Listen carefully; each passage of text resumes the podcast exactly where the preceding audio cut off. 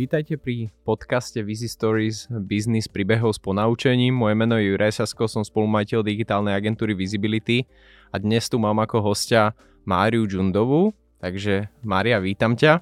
Ďakujem pekne. Uh, tieto príbehy alebo tento podcast má byť o príbehoch s nejakým ponaučením. To znamená, môjim cieľom je rozprávať o failoch, zlyhaniach, ktoré sa týkajú nejakým spôsobom produktu, služby alebo nejakej firmy, ktorá uh, mala byť uvedená na trh a možno ani nebola, alebo bolo tam s tým spojených veľmi veľa príbehov, takže ja som rád, že Mária prijala pozvanie do tohto podcastu, pretože myslím, že má čo povedať, má veľa zaujímavých uh, príbehov s ponaučením, no a jednému sa budeme venovať a bude sa týkať piva.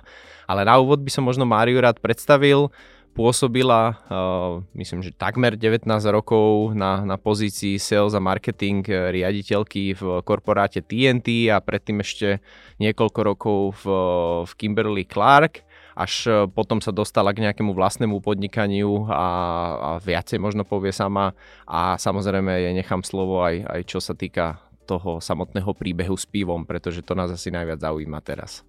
Ďakujem pekne. Takže kľudne, uh, kľudne možno na úvod povedz uh, o sebe, ak teda chceš ešte niečo doplniť, ale zároveň ten príbeh s tým pivom, pretože to je to, o čom sa budeme dnes baviť, uh, kde je to ponaučenie a určite to rozoberieme v tomto podcaste viac. Tak predstavca už nebudem, už si ma dosť predstavil, ale už prejdem rovno k tomu pivu. Treba trošku tak uvieť takú širšiu súvislosť. Táto skúsenosť je z roku 1993 to znamená, to bolo hneď po tých zmenách a hneď e, ako sa naštartovala tzv. kapitalistická ekonomika e, v bývalom Československu. No a v roku 1993 už bolo rozdelené Česko a Slovensko. Takže naozaj e, to boli také začiatky a ja som bola čerstvá absolventka akadémia, respektíve euroškoly a marketingu podľa Kotlera. To bola taká úplná novinka, my sme ho žrali, ja som pána Kotlera žrala, kúpila som si pravidelné jeho učebnice. No a presne podľa učebníc sme ja postupovali pri uvádzaní nového výrobku eh, Gold eh, Fassel. Vtedy začala privatizácia pre takých mladších, mladšie ročníky, znamená, že sa privatizovali veľké firmy. A jedna z nich bola sprivatizovaná firma Pivovar Šariš. No a Pior Šariš bol sprivatizovaný mm, americkým občanom slovenského pôvodu, pánom Osným. No a ten začal s veľkou pompou, tak poďme urobiť zo Šariša, z malého Vtedy to nebol celkom malý, ale to bol veľmi veľký pivovar, ale stále lokálny, slovenský a chcel z neho urobiť veľkú svetovú, ambiciózny bol, takže svetový pivovar. No a čo ho napadlo, tak sa spojil s viedenským pivovarom Ota Kringer, No a uviedli značku Gold Fassel, to znamená zlatý súdok. No a túto značku sme išli uh, uvádzať na slovenský trh, promovať. Ja som bola čerstvá obchodná zástupkyňa, neskôr som sa stala trade marketérom, takže parádna vec. No a teraz si predstavte, mladá žaba, v živote som pivo nepila, takže už len to ako začať e, hovoriť o tom pive, aby vám uverili obchodníci, že je to dobre, tak som sa musela naučiť pivo piť, pivo čapovať. Mala som skvelého učiteľa, obchodný riaditeľ, ktorý bol starý pivár, ale nie v tom duchu štámgast, ale odborník na pivo. Tak to ma všetko učil a so slzami som sa učila. No a išli sme búrať všetky tie e, staré zvyklosti, pretože Gold Fassel bolo pivo moderného typu, tak sme ho volali. To znamená, bolo oveľa viac svetlé než dovtedejšie pivo. Môže, asi popíšem, ako sa vtedy pivo pilo. Ľudia, lebo už sú to také pamätné roky hej, hej, ľudí, hej. Takže... No, možno dneska to príde pritiahnuté za uši, ale vtedy, keď sadla partia večer do krčmy, tak 5 piv a niečo k tomu bol fakt. Aj 5 pív znamenalo 5 veľkých pív, sa pilo bez jedla a keď niečo k tomu znamenalo, že sa objednal jeden tatarský biftek a 25 mm, nejakých týchto toastov. Mm-hmm. A partia pila. Čiže 5 pív nebolo nič nezvyklé. A to pivo bolo o hodne tmavšie, než ho dneska poznáme, menej sítené, takže sa dalo piť naozaj. No a my sme uvádzali pivo, ktoré bolo oveľa svetlejšie, už na pohľad, oveľa viac sítené, čiže mm, sítené myslím CO2, a oveľa viac tým pádom také, také kyslejšie sa zdalo, nie také horké. No. A keď sme to uvádzali Gold Fossil, prišla som, uvádzali sme proste, a každý, a Gold Fossil, Gold Fossil, aha. A všetci si myslia, že to je zlatý bažant. Pretože zlatý bažant vtedy bola mm, exportná edícia zlatého bažanta, ktorý sa volal Gold Fossil tak všetci, hej, fasol to ako nedalo sa počuť. Tak keď sme donesli ten fasol, gold fasol, zlatý súdok, každý čakal zlatého bažanta v takej, v takej krásnej plechovke. Tak nebolo to. Teraz dosť naliali sme pivo, ktoré bolo veľmi svetlé, veľmi sytené. Každý, mm, čo to je, čo to je. Ten prvý gold bol zvláštny.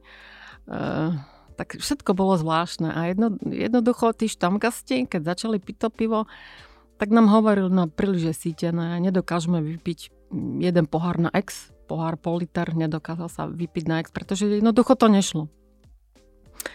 Tak sme sa s tým borili o, dosť dlho.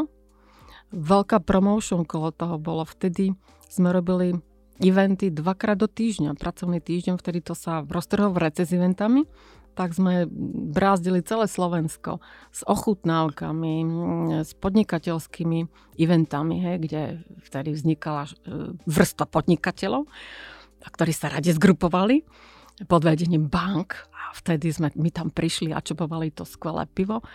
No, každý vypil to jeden pohárik, dosť. A potom si už pýtali, a nemáte niečo iné? A krásna pani, nemáte niečo iné? Ja som sedela alebo čapovala pivo v eh, kroji. A až, až takto sme sa museli teda oddať tomu uvádzaniu výrobku. No, po roka pol sme to otrubili na, na mm, vyhodenie tejto značky, pretože mm, jednoducho verejnosť to neprijala. Boli sme absolútnym prvým pivom na trhu toho moderného typu, aj napriek čapovaciemu zariadeniu, ktoré tiež bolo zvláštne. Dneska už keď poviem kek, to znamená ten antikorový súd piva, je to normálne, ale vtedy to bola úplná novinka. Aj tlačenie toho piva e, kompresorom, respektíve CO2, to úplná novinka. Takže aj tí pivári e, boli takí obozretní, čo to máte, aká veľká technológia. A keďže som mal na starosti aj pivný servis, tak som ich presvedčila, že trubky treba vymývať, umývať, e, čapovať CO2 a nie vzduchom. No, cel, všetko nové, všetko nové pre nich. Takže naozaj presvedčiť týchto štamgastov, že je to dobré pivo a oplatí sa ho piť, bolo mimoriadne náročné. Boli sme jediní, prví, aj v gastropriemysle tak, tak, tak. A nakoniec e, sme to uzavarali tak, že sme uviedli úplne iné pivo, pivo s medným mních, ktoré je doteraz na trhu, ale ktoré sme uvádzali s tým, aby by bolo celoslovenské pivo. Mm-hmm. No ja v, toto, v tomto príbehu som počul možno niekoľko takých momentov, kde si myslím, že aj k tomu zlyhaniu mohlo dôjsť, alebo možno dôvodov. Uh, prvú vec, čo tu, čo tu vidím je, že mladá absolventka uh, s naštudovaným kotlerom príde do takého starého prostredia pivárov, uh, bez možno nejakej znalosti toho piva a možno tých samotných ľudí. Takže to je taký prvý moment, ktorý som si z toho zobral. Druhá vec je, že prichádza tu úplne nový produkt s, s rôznymi ako keby novými atribútmi od, od čapovania až po to, ako ten produkt chutí a snaží sa vysvetliť tým ľuďom, ktorí tu roky, desiatky rokov pijú niečo, že, že toto je to, čo by ma, mali a na čo by mali presedlať. No a uh, takže toto sú podľa mňa také, také dva základné veci a, uh, a možno, že ešte tretia vec, ktorú som si všimol je, že vy ste ako keby na ten trh prišli s tým produktom bez toho, aby ste mali vôbec možno overené, či to ten, mm, ten trh príjme, hej, že žiadne nejaké dnešné testy, ochutnávačky a neviem, čo všetko sa robí, tak sú to možno tieto tri veci. Dobre som to zhrnul? Mm, veľmi dobre. E, tú prvú vec, že som bola čerstvá absolventka a mladá žaba, ktorá ani pivo netušila, že čo to je. Áno, je to tak, e, ale tam sú dve veľmi dôležité veci. Tým, že som bola podvedeným starého skúseného obchodného riaditeľa, ktorý bol štamgast, tak to bolo trošku uveriteľné, ten ma veľmi dobre smeroval a formoval. Um, takže tam až taký veľký problém nebol. skôr v tých ďalších dvoch bodoch, ktoré si spomenul, to znamená meniť zvyklosti štamgastov, je niečo mimoriadne náročné. Aj roky, rokuce, 10 ročia sa pilo pivo starým spôsobom. Ľudia boli zvyknuté na tie chute. Mimochodom, pivári sú mimoriadne konzervatívni. Ehm, zmeniť e, pivnú kultúru sa podarilo na Slovensku alebo v Československu, ale trvalo to roky. Trvalo to veľmi e, dlhé roky to zmeniť, tú, tú zvyklosť. A jednoducho tie tradičné chute proste sú to veľmi konzervatívni, aj starí, aj mladí pivári. No a presne ako si povedal, žiadne e, e, testy sa nerobili, či to budú vôbec schopní akceptovať, pretože vo Viedni sa to pivo bežne pilo. Lenže západná Európa bolo už ďaleko pred nami v tej v tých zvyklostiach pi, e, pitia piva, tam vypiť za večer 5 pív, to bolo niečo nemysliteľné. Tam sa vypilo jedno pivo, môže druhé pivo, aj to tretinkové. Takže už to bol obrovský rozdiel, hej, tu, tu sa pivo pilo na hektolitre. Takže oni boli pred nami a my sme začali tak pokukávať po nich a e, kopírovať ich len, len príliš rýchlo a príliš hurá systémom. Hej. No, tak asi toto sa udialo. Uh-huh. A uh, čo sa týka tých nejakých prieskumov trhu a preferencií zákazníkov a tie veci, ktoré si myslím, že v dnešnej dobe sú také bežné, že uvádza značka nejaký nový produkt, tak najprv si spraví to, aké majú ľudia radi chute, farbičky, preferencie na tom trhu, aká je znalosť, aké sú asociácie možno spojené s názvami a tak ďalej. Že dneska sa na tom dávať pomerne veľa záležať, že ako to bolo v tej dobe? No nejak. Jednoducho sa doviezlo pivo. Dostali sme ako obchodní zástupcovia do rúk etikety, etikety alebo potácky, hej, to s, s logom a bežali sme do obchodov. Takže to vtedy vôbec nič také nebolo. Vezmeme, že, že tu proste ani nebol kto to robiť. Ani ponúknuť, ani robiť. A dokonca ani vo Viedni, ani v západnej Európe sa až také testy vtedy ešte nerobili. Hej. To prišla až hm, rozvinúta takéto, takéto postupy až povedzme niekedy, niekedy po roku 2000. Ale 90. roky v Československu bývalom boli mimoriadne divoké. Hej. Tam nič také neexistovalo. Doslova nič. Proste trh ukáže ukázal. Mm-hmm. A ako dôležitá bola v tomto príbehu tá, mm, tá možná zameniteľnosť s existujúcim pivom od Zlatého bažanta, ak si dobre spomínam? No toto bolo mimoriadne nešťastné, pretože Rakúšania to nevedeli. Oni nevedeli, že my sme takúto značku tu nám mali, takže oni boli nevedomí toho. A ani majiteľ si to vedomý veľmi nebol a ak bol, tak môže to podcenil. Ale my, my sme to vedeli, že takáto značka existuje a dávali sme feedback, že pozor, pozor, existuje tu také čosi, lenže to už bolo kúpené, licencia kúpená, tak už sa s tým nič nedalo robiť. Takže tá asociácia bola mimoriadne silná. To, mm, no, to bolo asi najsilnejšie. Ich očakávania týchto e, štamgastov, že čo si objednajú a čo dostanú, a teraz to sklamanie, ani nie tak um, sklamanie, najprv začudovanie, že wow, toto sme si objednali, oh, dobre, ochutnáme. A to sklamanie už prišlo až potom s tými prvými glgami, že uh, tak. No a potom si spomínala Smedného mnícha ako, ako ďalšie pivo, ktoré sa už potom na tom trhu ujalo. Ty si bola pri zrode tiež? A tam vieš potom možno porovnať, že čo sa spravilo lepšie pri Smednom mníchovi? Uh, uh, značka zvoluje sa značka a sa čerpalo viacej z tej histórie, povedzme, slovenskej. Um, samozrejme, prifarbilo sa to, v kláštoroch sa varilo pivo, je to tak. V Šariši sa nevarilo pivo, môže niekde per historicky, hej, stredoveku, ale v stredoveku sa varilo pivo v každom, každá krčma varila pivo v stredoveku. Takže toto, hej, zvolila sa názov značky, ktorá bola Ehm, identifikovaná s týmto pivovarom bola celoslovenská, pretože vtedy tých pivovarov, každé veľké mesto malo pivovar s lokálnou značkou Gemmer, e, Košické pivo, Šíravár, Martinár. Hej. Dneska to už nepamätáme si, ale vtedy naozaj tie lokálne značky hrali prím v piti piva. No a Smedný nich e, chcela byť slovenská značka, nadregionálna značka. No a trošku sa podarilo. Aj tá chuť bola iná než Šariš, čiže už bolo svetlejšie, čiže ten smetný mních bol uvarený na pomedzi medzi um, šarišom, čo bol tradičným pivom, a tým novým moderným pivom. Niekde, niekde na pomedzi. Takže ten... Čiže nebol to taký šok pre hej, tých zákazníkov. Presne, nebol taký šok, taká menšia zmena to bola. Mhm. OK. A sú tam ešte možno nejaké, dobre, takže názov, to je jedna vec, že, že treba si dať na tom záležať. Samozrejme pri tom Golden uh, Fastlovi bol, bol problém práve s tou zameniteľnosťou a s tým, že už niečo také na tom trhu bolo.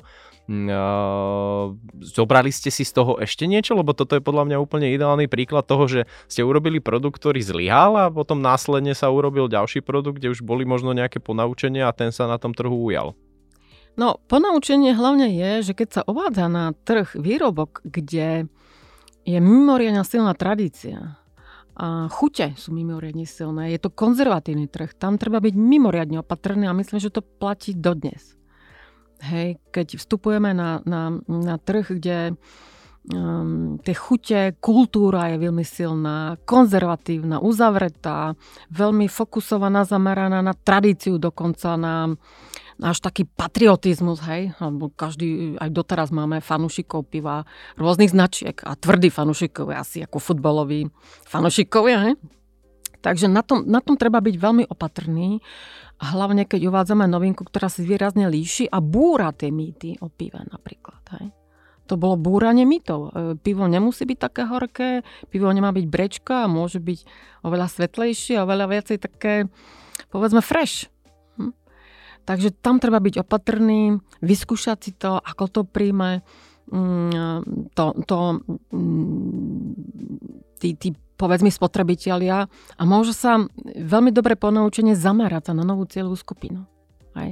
Určite nie na tradičných štamgastov, ale vytvárať si tú generáciu nových klientov, spotrebiteľov tohto výrobku, pretože asi, asi len toto je cesta, keď sa uvádza výrobok, ktorý je mimoriadne odlišný od uh, ostatného. A postupne, postupne presvedčiť tých starých spotrebiteľov vyskúšať to nové pivo. Mm-hmm. A toto, toto vnímam ako možno nejaký posun za tých 20-30 rokov, pretože už predsa len sme v Európe, je to viacej akože medzinárodné prostredie, aj tých značiek a tu je viacej. Takže si myslím, že práve tá mladšia generácia je teraz náchylnejšia skúšať nové veci a, ne, a nemajú také tie zaužívané stereotypy, ako to bolo možno hneď po tej revolúcii, nie? Presne tak. Veď aj mm, obľúbené, tak nie je to pivo, je to radler. Vlastne je ukážka toho, ako sa dá vytvoriť nová cieľová skupina na pivo. Hej? E, radler začali piť ľudia, ktorí nemali radi pivo. Hej? Ale nemali veľmi radi ani sladké malinovky. Je to niečo medzi tým postavené. Takže vidíte, dá sa zaviesť pivo a búra trošku myty, ak sa vytvorí nová cieľová skupina. A dneska ten radel prijú aj pivári, ktorí nechcú sa tak rýchlo opiť, alebo je leto a im to robí dobre, ale pijú, pijú radler aj nepivári. Takže je to úplne nová taká vytvorená vrstva. A ja mladí ho pijú, ženy pijú radler. A dovtedy pivo ženy veľmi... Ako by to dopadlo v roku 1994, keby ste priniesli na trh Radler? Asi, Rovnako? asi podobne ako, ako ten Gold Fossil, e, pretože tam sa išlo po tých tradičných konzervatívnych e, či distribučných kanáloch, predaných kanáloch a nehľadala sa aktívne nová cieľová skupina. Takže mám taký pocit, že sa e, by, by to zlyhalo tiež. Mm-hmm. A zmenilo by sa niečo v dnešnej dobe, keď máme internet ako jeden možno z hlavných distribučných kanálov aj komunikácie, aj, aj celkovo reklamy, že zmenilo by to niečo?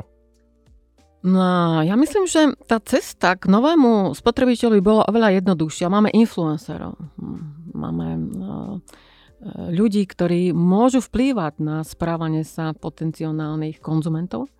Tak napríklad už len to, tá technológia cez, cez tých influencerov dokáže osloviť oveľa väčší počet um, ľudí z novej, cieľovej, z novej cieľovky, ale dokáže zacieliť aj na starú cieľovku, hej, zmeniť ich, alebo ani netak zmeniť správanie, ale donútiť ich e, vyskúšaniu. Hej.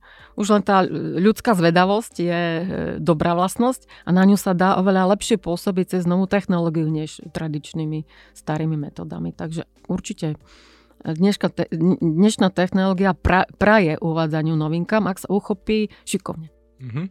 A keď sme pri tých influenceroch, to je inak zaujímavé porovnanie, že teraz jasné, že je to jedna z hlavných tém a, a tí influencery tu sú a častokrát aj rozhodujú o tom spotrebiteľskom správaní sa.